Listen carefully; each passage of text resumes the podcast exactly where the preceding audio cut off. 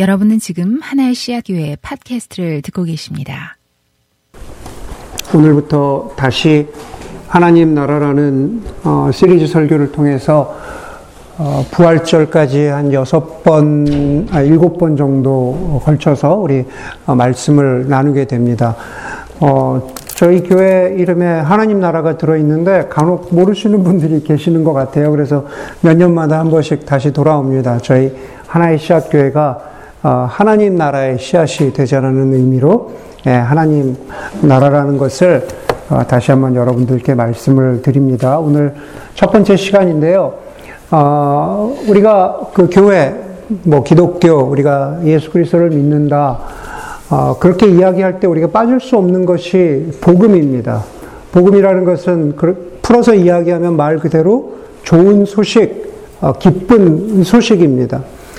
그러나 어디에나 그렇지만은 이 기쁜 소식이 정말로 기쁜 소식이라고 외치는 것으로 끝나서는 의미가 없겠죠. 그렇죠. 누구나 기쁜 소식을 말할 수 있지만, 그러나 정말로 기쁜 소식이어야 한다면, 좋은 소식이어야 한다면, 첫 번째로는 좋은 소식, 기쁜 소식에 해당하는 내용을 담고 있어야 할 것이고, 두 번째로는 그 기쁜 소식을 듣는 사람들에게 아, 이게 정말로 나에게 기쁜 소식이구나 라고 하는 적절성과 타당성이 있어야 될 것 같습니다. 그리고 세 번째로는 아, 이게 정말로 기쁜 소식이구나 라고 그렇게 복음이 될 만한 좋은 소식이 될 만한 증거를 담고 있어야 할 것 같습니다. 대략 그 세 가지 정도가 우리가 흔히 복음, 복음 기쁜 소식이라고 이야기했을 때 기쁜 소식이 될 만한 그러한 자격 조건, 필요 조건인 것 같습니다.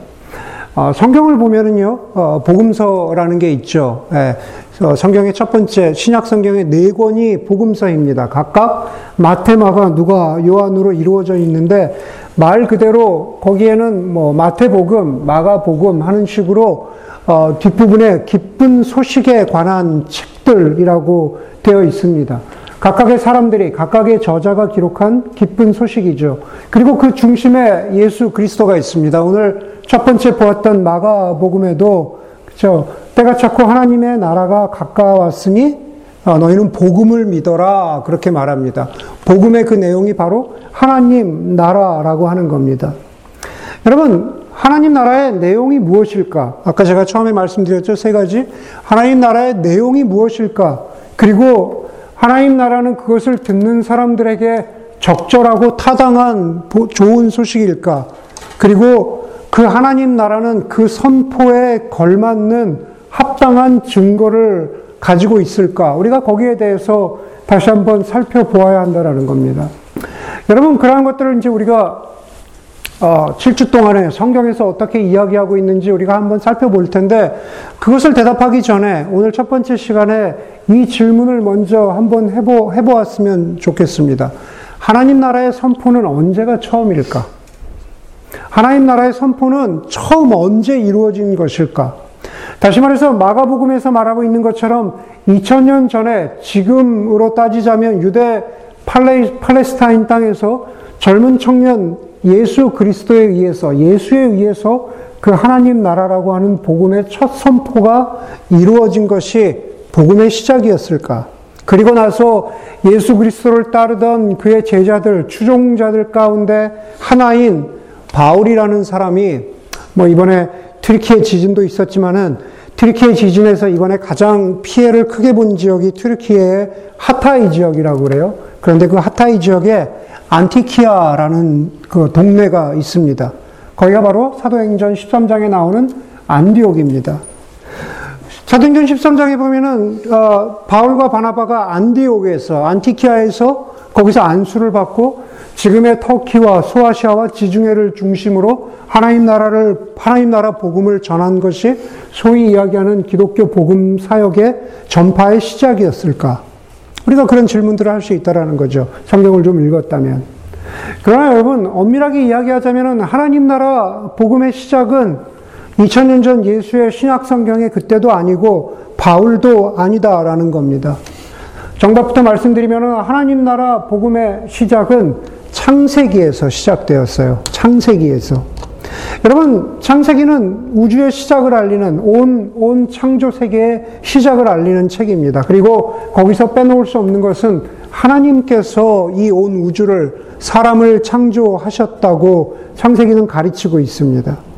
그리고 하나님 나라는 그 하나님의 복음의 좋은 소식, 선포뿐만 아니라 하나님의 창조 행위들로 가득 차 있다고 창세기는 증거하고 있습니다. 특별히 창세기 1장과 2장을 보면은 하나님이 창조하신 창조의 내용과 또 창조의 선포들이 가득 차 있습니다. 그리고 거기서 빼놓을 수 없는 것이, 없는 것이, 다시 말해서 하나님 나라에서 우리가 빼놓을 수 없는 것이 하나님 나라는 하나님 자신을 위한 것이고 동시에 하나님, 하나님의 형상을 가지고 창조된 사람들, 인간들을 위한 것이라는 겁니다. 끊임없이 선포하고 끊임없이 가르치지만 사람은, 인간은 하나님의 형상으로 창조되었습니다. 그리고 하나님께서는 그 사람에게 이 온 세상을, 이 온 우주를 어, 다스리는 능력과 책임을 주셨습니다. 창세기, 창세기 1장 28절에 보면은 사람에게 하나님이 이러한 능력과 권한을 주셨죠. 생육하고 번성하여 땅에 충만하여라. 땅을 정복하여라. 바다의 고기와 공중의 새와 땅 위에서 살아 움직이는 모든 생물을 다스려라. 인간에게 주어진 능력과 권한과 책임입니다. 여러분, 그것을 언뜻 보면은요, 굉장히, 어, 고대 사회, 원시 사회, 농경 사회와 같은 그 짧은 구절로 여길 수가 있습니다. 그런데 거기에 하나님의 복음의 내용과 그 증거들이 담겨 있습니다. 그 이야기는 우리가 아, 잠시 후에 나누도록 하겠습니다.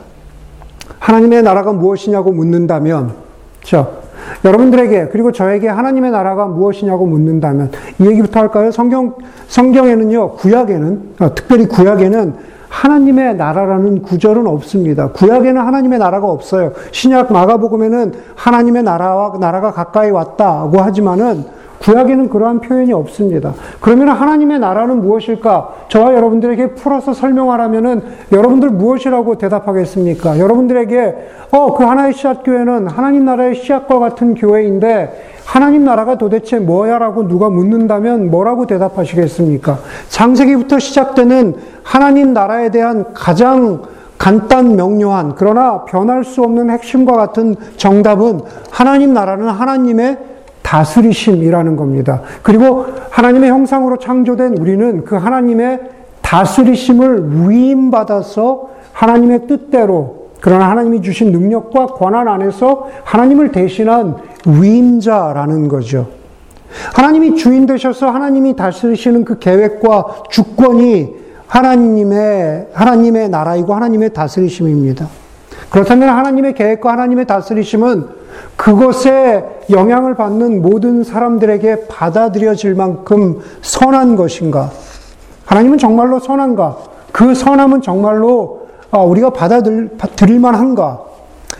여러분, 그것은 사람마다 좀 다르겠죠. 어떻게 받아들이냐에 따라서, 하나님에 대한 자기 인식이 어떠냐에 따라서 좀 다를 겁니다. 그러나 성경은, 성경은 끊임없이 하나님의 성품은 선하다고 말하고 있습니다. 하나님의 성품이 정말로 선한가라는 것은 하나님을 믿는 사람이나 하나님을 믿지 않는 사람이나 일생에 걸쳐서 우리가 확인해 나가는 과정입니다. 하나님의 성품이라는 것은 선한데 요한일서에서 하나님의 성품은 하나님의 사랑이라고 말하고 있죠. 하나님의 성품은 변함없이 선한데 우리 각자가 우리의 인생 가운데 겪는 여러 가지 질곡에 따라서 여러 가지 인생의 사건에 따라서 경험에 따라서 그 하나님의 선함이 믿겨지기도 하고 믿겨지기 않기도 합니다. 그것은 어떤 면에서 우리의 영역인 거죠. 우리가 그 하나님의 선하심을 확인해 나가야 하는 것입니다. 하나님은 사랑이심이라. 그렇죠? 하나님의 사랑은 우리 인간과 교류하시는 그러한 사랑입니다.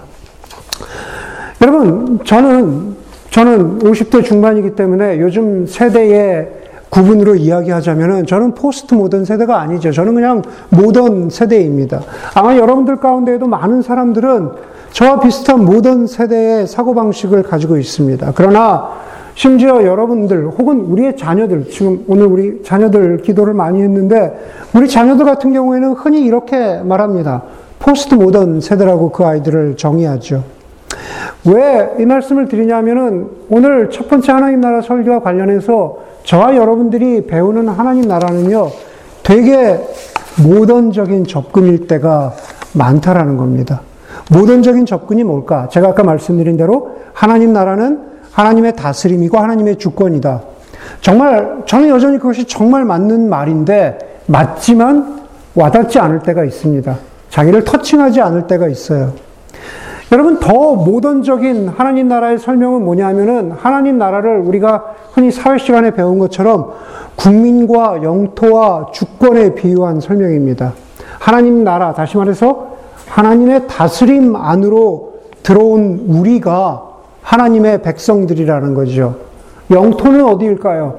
우리가 살아가는 모든 영역입니다. 하나님 나라에는 거기에는 예외가 없습니다. 여기까지 하나님 나라이고 여기까지는 나의 나라라고 이야기할 그러한 근거가 그리스도인들에게는 없다라는 겁니다. 그래서 가정이나 교회나 직장이나 휴가나 자녀 양육이나 씀씀이나 먹는 것이나 입는 것이 입는 것 그 모든 것이 하나님 나라의 영역이라고 성경은 우리에게 가르치고 있습니다. 하나님 나라 백성이 된다라는 것은 이 모든 것에서 하나님의 다스리심은 다시 말해서 내 삶의 모든 영역에서 하나님의 다스리심은 어떤 모습으로 나타나야 하는가를 고민하고 실천하는 사람이 하나님 나라 백성이고 그리고 그리스도인이라고 말하는 겁니다. 우리가 복음을 전해야 된다라고 하는 전도, 선교해야 된다라고 하는 선교를 교회가 기독교가 많이 이야기합니다. 그것은 다른 것이 아니라 그리스도인들의 삶의 영역에 교회가 드러내고 있는 모습 가운데 정말로 하나님의 다스리심이 온전히 드러나고 있느냐. 그것이 말뿐만 아니라 행동으로 드러나고 있느냐. 그것을 고민하고 그것을 전하는 것이 전도이고 그리고 선교라는 겁니다. 제가 자주 말씀드리지만은 복음을 전하십시오. 필요하다면 입술도 사용하십시오라는 구절은 정말 저와 여러분들의 삶 가운데 하나님의 다스리심을 추구하고 분투하는 삶을 살고 있는가? 그것을 우리 그리스도인들에게 교회에게 도전하고 있는 구절입니다. 여러분, 저, 저와 같은 모든 세대에게는요, 영토, 국민, 주권, 이 설명이 익숙하고 편합니다. 그러나 포스트 모던 세대에게는 어떨까? 하나님 나라는 과연 어떻게 그려질까? 포스트 모던 세대에게 가장 불편한 것은 강요된 진리입니다. 무조건적으로 이것은 진리라고 이야기할 때 거기에 거부감을 느낍니다. 그렇죠? 나도 그런데? 그럼 나는 모던 세대가 아니네? 그렇게 이야기할 수도 있을 것 같아요. 네. 여러분, 우리가 많은 경우에 뭐 요즘에 유행처럼 이야기하죠. 아, 라떼는 말이야.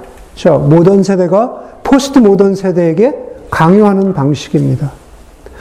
우리가 흔히 이야기합니다. 포스트 모던 세대는요, 어떤 사건을 자기만의 방식으로 해석하고, 그리고 그 해석되어진 사건이 진리라는 확신이 들기 전에는 객관적인 진리라는 것은 없다는 것을 기본 전제로 합니다. 목사님, 그거는 모든 세대도 마찬가지인데요. 어떤 사건을 이해하고 해석하고 그것이 받아들여기, 받아들여지기 전에는 모든 세대인 저도 그것을 진리로 받아, 받아들이지 않아요.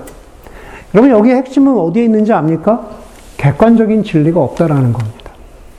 예. 모든 세대나 포스트 모던 세대나 누구나 자기만의 해석의 방식, 받아들이는 방식을 거쳐요. 그러나 중요한 것은 모던 세대는 이, 이, 이 생각 속에, 이, 이 세계관 속에 객관적인 진리, 다시 말해서 바른 길이라고 하는 그 전제가 자기도 모르는 사이에 이미 어, 뿌리밖에 자리 잡고 있다라는 겁니다. 가장 흔한 것이 무엇일까요? 모던 세대들에게. 여러분, 여러분 제가 설교문에도 썼지만 한번 생각해 보세요. 모던 세대는요, 어, 그래, 뭐 예를 들면, 네. 어, 모던 세대는, 어, 그래, 대학을 마쳐야지. 대학을 가야 되고, 뭐 20대 때는 직장도 잡고, 가능하다면 20대 때 결혼도 하고, 그리고 아이도 낳아야지. 그것이 정상적인 삶처럼 여겨지십니까? 예. 가능하다면 그렇게 해야지. 예. 다른 길은 많이 없다고 생각해요. 저희 세대만 해도 그랬어요. 당연히 그렇게 그냥 그렇게 가는 거지 인생이. 예. 그런 삶이 정상이고 거기에서 벗어나는 것을 측은하게 바라본다면은 모던 세대인 거죠. 우리 부모님 세대가 되게 그렇잖아요. 자녀들을 바라보면서 그렇지 못하면 예, 정상적인 삶이 아닌 것처럼 어, 생각을 합니다. 그럼 포스 모던 세대 다르죠. 꼭 대학을 가야 하는지, 꼭 결혼을 해야 하는지, 꼭 아이를 낳아야 하는지, 그렇죠?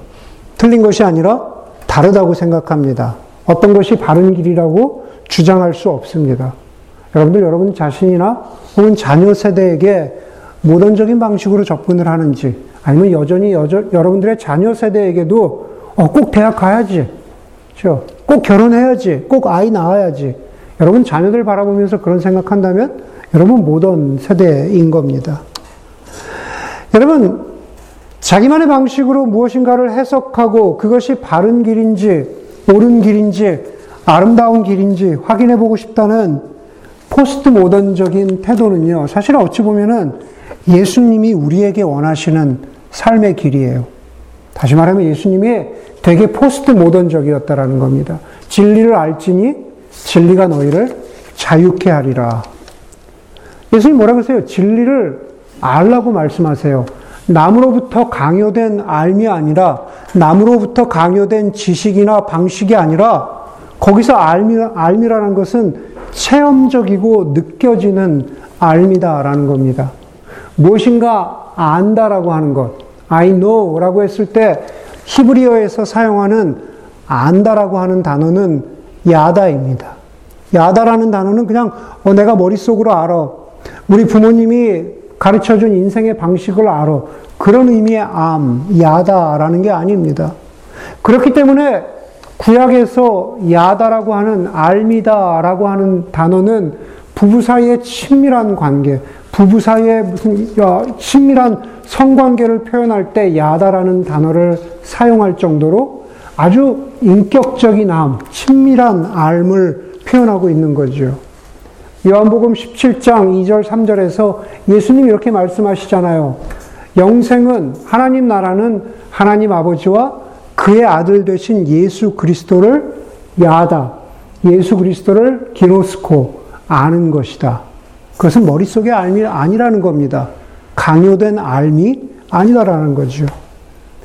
그렇기 때문에 포스트 모던 세대에게 하나님 나라를 설명할 때 그냥 영토, 주권, 어, 그 다음에 국민, 이런 식으로 그렇게 그냥 이렇게 믿어 라고 하는 것은 그것은 불편한 어, 방식일 수도 있겠다라는 생각이 듭니다. 여러분, 저는 반려동물을 키워본 적이 없습니다. 심지어 저희 세대는 애완동물이라고 했는데 그러면 안 된다고 하네요. 네. 여러분, 반려동물을 키워본 적이 없습니다. 앞으로도 그럴 계획이 딱히 없습니다. 그래서 동물을 키우는 것에 대해서 잘 모릅니다.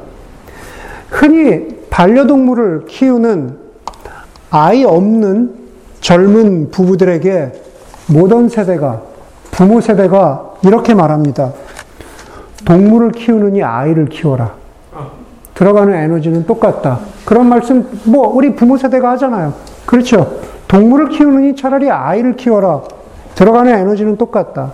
맞을, 맞을, 맞을 것 같아요. 그럴 수도 있을 것 같아요. 설교를 준비하면서 제가 어느 책에서 보니까는 반려동물을 키우는 것과 자녀를 키우는 것은 다르대요. 예.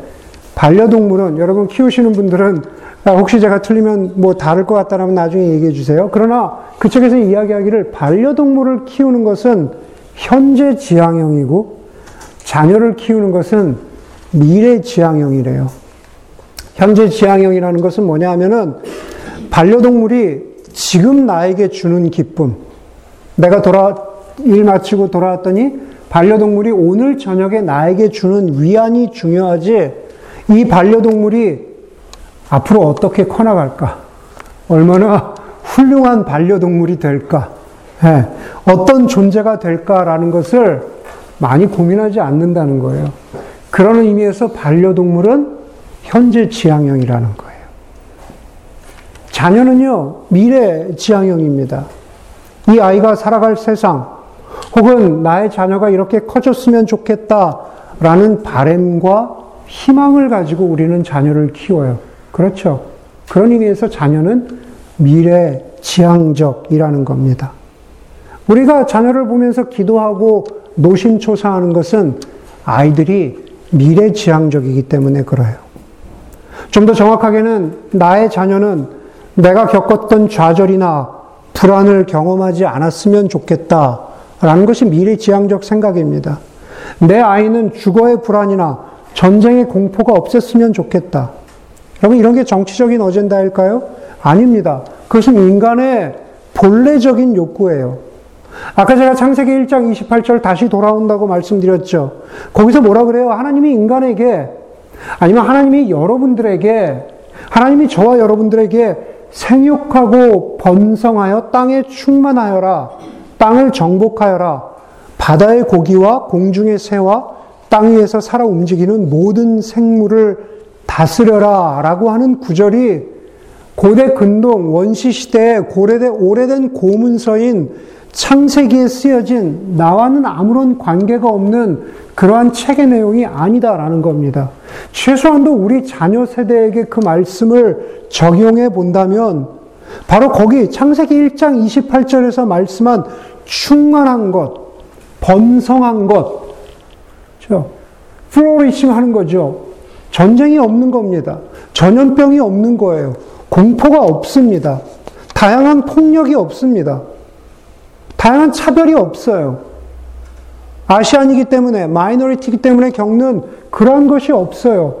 주거 문제 때문에 아이를 못 낳겠다, 결혼을 안 하겠다, 그런 걱정이 없어요. 바로 그게 창세기 1장 28절에 담겨 있는 하나님의 말씀이라는 거예요. 멀리 볼 것도 없이 저와 여러분들에게 바로 그러한 미래 지향적인 하나님 백성에게 주신 사명을 우리에게 주셨다라는 겁니다. 여러분 바로 그거인 거죠. 하나님 나라 복음이라는 것이 그것이 뭐 제가 포스트 모던 세대라고 그렇게 표현했지만은 우리 모두가 자신의 방식으로 자신의 상황에서 자신의 경험으로 그리고 자신이 가장 사랑하는 존재를 향해서 기도하고 마음을 쏟으면서 미래 지향적으로 과연 어디에 해결 방식이 있을까? 하나님의 방식이 좋을까? 세상의 방식이 좋을까? 제3의 방식이 있을까? 경제적인 방식이 해결책이 될까? 무슨 정치적인 방식이 해결책이 될까? 그 모든 선택의 길들 가운데에서 기독교는, 그리스도인은 하나님의 방식을 택한 거예요. 하나님 나라의 방식을 택한 겁니다. 그게 바로 하나님 나라의 복음이에요. 어떤 사람에게는 그것이 복음이 아닐 수 있지만, 우리에게는 그게 복음이라고 믿고, 그것을 그것을 받아들이고 살아가는 거죠. 그게 바로 하나님 나라 복음이 내가 알았다라고 경험하는 거예요. 강요된 알미 아니라 여기에 정말로 길과 해결책이 있다고 생각하기 때문에. 여러분 오늘 두 번째로 읽은 마가복음 본문이요. 바로 내가 주체적으로 경험한 하나님 나라 모습을 그려주는 거죠. 사람들이 눈먼 사람 하나를요 예수께 데리고 와요. 그러면서 이 눈먼 사람을 고쳐주십시오 라고 예수님께 간청합니다. 오늘 본문의 짧은 구절인데 거기에 보면 예수님의 치유가 두 부분으로 나뉘어집니다. 첫 번째는 23절인데요. 예수님께서 눈먼 사람을 마을 바깥으로 데리고 가셔서 두 눈에 침을 뱉으시고 그의 눈에 손을 얹으시고 물으십니다. 무엇이 보이느냐? 예수님 물어보세요. 무엇이 보이느냐? 예수님이 대답, 아, 그 사람이 대답합니다. 사람들이 보이는데 나무 같은 것들이 걸어 다니는 것 같습니다. 첫 번째로 눈먼 사람이 보는데요, 정확하게 보이지 않아요. 사람들이 보이는데 마치 나무 같은 것이 걸어 다니는 것처럼 보입니다. 100% 클리어하게 보이는 게 아닙니다. 그리고 나서 두 번째 치유의 장면이 어, 벌어지고 있죠. 다시 예수께서 그 사람의 눈에 손을 얹으십니다. 그러고 나니까 그 사람의 시력이 완전하게 회복되었습니다. 모든 것이 똑똑하게 보입니다. 다시 말해서 하나님 나라 복음을 내 것으로 받아들이고 알고 그리고 그것을 확신하게 되는 게 마치 눈먼 사람이 눈 뜨는 과정과 같다라는 겁니다. 여러분, 우리가 많은 경우에 눈먼 사람의 첫 번째 단계, 단계일 경우가 많이 있어요. 그렇죠. 신앙을 처음 가졌거나 아니면 이런저런 이유로 기독교에 대해서 조금 자신이 익스포즈가 되었지만은 그러나 어떤 경우에는요. 우리가 하나님이 온 우주를 만드셨다는 것을 그냥 희미하게 봅니다. 하나님이 계시는 것 같아요. 모든 피조물에게 세상에게 번영과 풍성함을 약속하신 성경의 말씀이 하나님의 말씀이 믿어지는 것 같아요. 그러나 아직 아직 힘이에요. 그걸 확실히 받아들이지 못할 것 같다라는 때가 있다라는 겁니다. 여러분, 그렇게 조금씩 조금씩 하나님을 향해서 하나님의 주권과 하나님의 계획을 향해서 우리가 나아갑니다. 알아갑니다. 복음이 정말로 기쁜 소식이라는 것, 그리고 복음이 나를 위한다는 것, 그리고 복음이 눈먼 사람을 치유한 것처럼 나도 온전히 치유한다라는 그, 그 증거를 성경에서 발견하고 그리고 사람들의 삶 가운데서 어, 발견하면서 정말 하나님의 복음이 능력이 있구나라는 것을 알아갑니다. 그런데요, 어떤 경우에 우리가 멈춰요. 그렇죠? 확실히 보는 것을 멈추게 되는 경우가 있습니다. 좌절하게 되죠. 그냥 희미하게 보는 것에서 멈춥니다. 그 이유는 다양합니다. 제가 아까 설교 첫 부분에 말씀드린 것처럼 그것은 하나님 때문이 아니라? 내 삶의 여러 가지 이유를 알 수 없는 고난이나 좌절이나 아픔이나 의심이나 질문이나 무력감 때문에 우리가 하나님을 알아가는 일에 멈추는 경우가 생긴다라는 겁니다. 보이질 않아요. 내 힘으로 다시 볼 도리가 없습니다.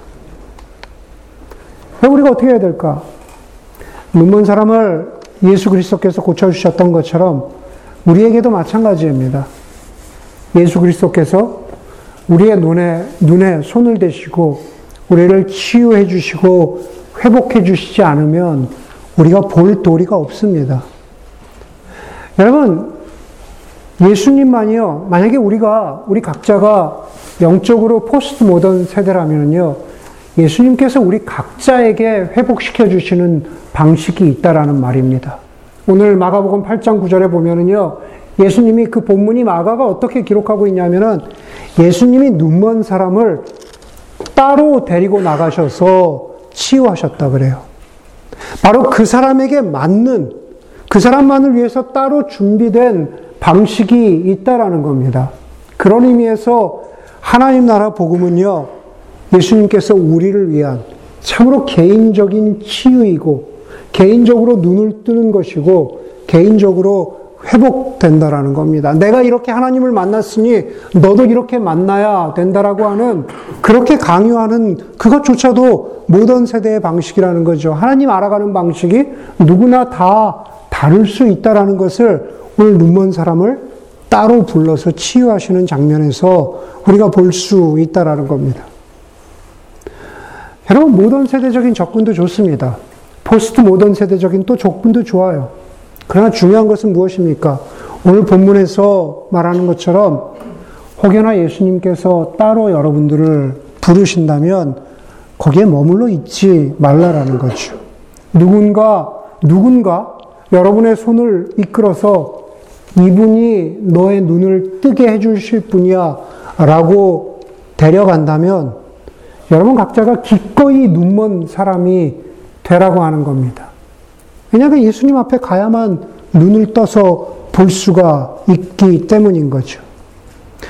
오래된 성경 번역에 뭐라고 되어 있습니까? 천국은 침노하는 사람의 것이라고 되어 있죠. 그렇죠? 천국은 하나님 나라의 다른 말입니다. 천국 복음, 하나님 나라 복음. 천국은 침노하는 사람. 다시 말해서 천국은 간절히 원하는 사람의 것이라고 되어 있어요. 오늘 눈먼 사람이 바로 그렇게 간절한 사람이죠. 예수님을 거부하지 않아요. 예수님 앞으로 갈 기회가 있을 때 예수님 앞으로 나아갑니다. 그 사람이 바로 간절히 원한 사람입니다. 누가 강요하는 기쁜 소식이 아니라 정말로 나의 온 존재로 하나님 나라 복음을 알아갈 수 있는 여러분들이 될 수 있으면 좋겠습니다. 알았던 사람은 더 깊이 알아가야 할 것이고, 희미하게 보는 사람은 희미하게 보는 상태에서 더 분명히 볼 수 있는 상태로 나가야 할 것이고, 아직 여전히 완전히 하나도 보지 못하는 상태에 있다면 누군가 여러분의 손을 잡아서 예수 그리스도께로 이끌 때 기꺼이 갈 수 있는 바로 그런, 그런 영적인 갈급함이 있는 아, 그러한 저희 공동체, 각각 사람은 다르고 각각 형편은 다르지만 그렇게 우리가 함께 빚어져 갈 수 있는 그러한 공동체가 되기를 주의 이름으로 간절히 소망합니다.